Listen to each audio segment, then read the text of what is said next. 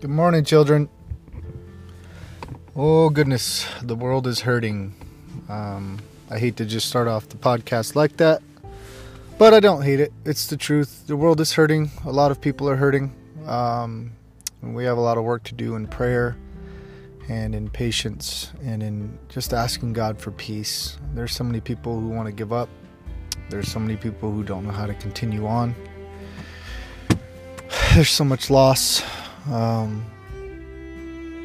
so much pain. I feel it even now just trying to talk to you guys about it.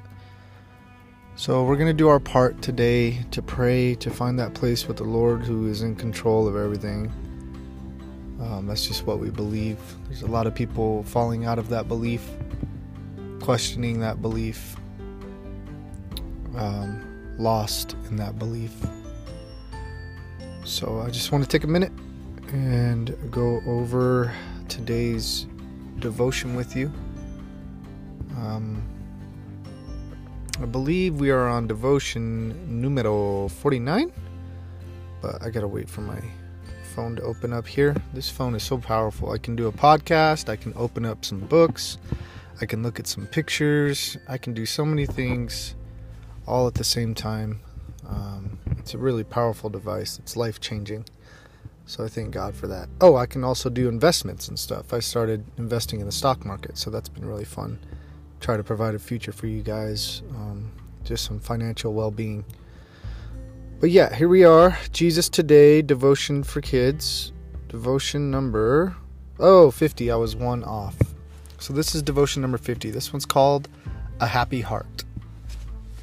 It says, A happy heart is like good medicine and you have every reason to be happy, because I have defeated the world.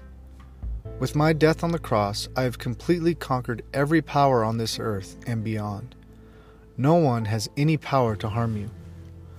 Nothing in this whole wi- nothing in this whole world will ever be able to separate you from my love. As you think about the wonderful things I have done for you, let happiness fill your heart. Let it shine from your face. When you feel sick, sick at heart or sick in your body, a happy, thankful heart will help you feel better. So start thinking of all the things you you have to be thankful for. Take time to praise me for who I am and for all I've done for you. Let me fill you with my light and life. Be happy because you are mine. The scripture says a happy heart is like good medicine, but a broken spirit drains your strength. Proverbs chapter 17 verse 22. I told you these things so that you can have peace in me. In this world you will have trouble, but be brave, I have defeated the world. John chapter 16 verse 33. Nothing above us, nothing below us, or anything else in the whole world will ever be able to separate us from the love of God that is in Christ Jesus our Lord. Romans chapter 8 verse 39. Let's just get right into prayer, guys. That's just kind of what I'm feeling. Um, it's what I want to do. So pray with me, please. Father, we just thank you for this beautiful day. Even though it doesn't feel beautiful and it may not even look beautiful, God. But we do thank you for all that you've done in our lives. We take the time that is required to sit and to remember how you've reached out to us, how you've saved us, how you've called us, how you've comforted us, how you've given us even physically, a safe place to stay with you, spiritually, a safe place to stay with you. We thank you, Lord, for your nearness. We thank you, God, that you have not asked for us to perform for you, that you've not asked us to put on a show, to put on anything fake, but to just be ourselves, to bring our hearts to you, broken as they are, messy as they are, hurting as they are, in need of so many different things you are a good, good Father.